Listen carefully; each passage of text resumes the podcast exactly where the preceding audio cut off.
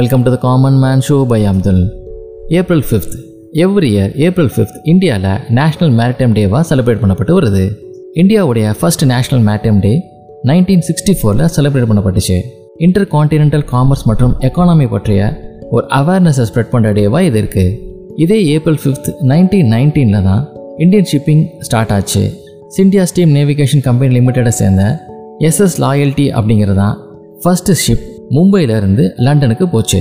இந்த டே வந்து பார்த்தீங்கன்னா ஒரு ட்ரூலி ஹிஸ்டாரிக் டே அப்படின்னு சொல்லலாம். ஏன்னா அந்த காலகட்டத்தில் சீ ரூட்ஸ் எல்லாமே பிரிட்டிஷ் கண்ட்ரோல் கீழே தான் இருந்துச்சு. இந்த ஹிஸ்டாரிக்கல் சிக்னிஃபிகன்ஸ் மட்டும் இல்லாமல் கூட்ஸை வேர்ல்டோட ஒரு பாயிண்ட்லேருந்து இன்னொரு பாயிண்ட்டுக்கு டிரான்ஸ்போர்ட் பண்ணுறதுக்கு ஒரு மோஸ்ட் வெல் ஆர்கனைஸ்ட் சேஃப் என்விரான்மெண்ட்டை உருவாக்கத்துக்கான அப்ரோச்சாகவும் இது இருக்கு. இது மட்டும் இல்லாமல் குளோபல் எக்கனாமியை சப்போர்ட் பண்ணுறதுக்காகவும் தேடி அனுசரிக்கப்பட்டு வருது. இன் நைன்டீன் ஃபிஃப்டி நைனில் இந்தியா இன்டர்நேஷனல் மேட்டைம் ஆர்கனைசேஷனுடைய ஒரு மெம்பராக ஆனாங்க. இந்த இன்டர்நேஷனல் மேட்டைம் ஆர்கனைசேஷன் தான் மேட்டைம் ப்ரொடெக்ஷனுக்காகவும் ஷிப்ஸ்லேருந்து ஏற்படுற பொல்யூஷனை ப்ரிவென்ட் பண்ணுறதுக்காகவும் முக்கிய பங்காற்ற ஒரு ஆர்கனைசேஷன் இதே ஏப்ரல் ஃபிஃப்த் அன்னைக்கு international day of conscience United நேஷன்ஸால் அனுசரிக்கப்பட்டு வருது. இந்த கான்சைன்ஸ் அப்படின்னா மனசாட்சி. ஒருத்தர் அவருடைய மனசாட்சிப்படி நல்லது கெட்டதை பிரித்து பார்க்குறதும் நல்லதின் பக்கம் நிற்கிறதுக்குமான ஒரு அணுகுமுறை அப்படின்னு சொல்லலாம்.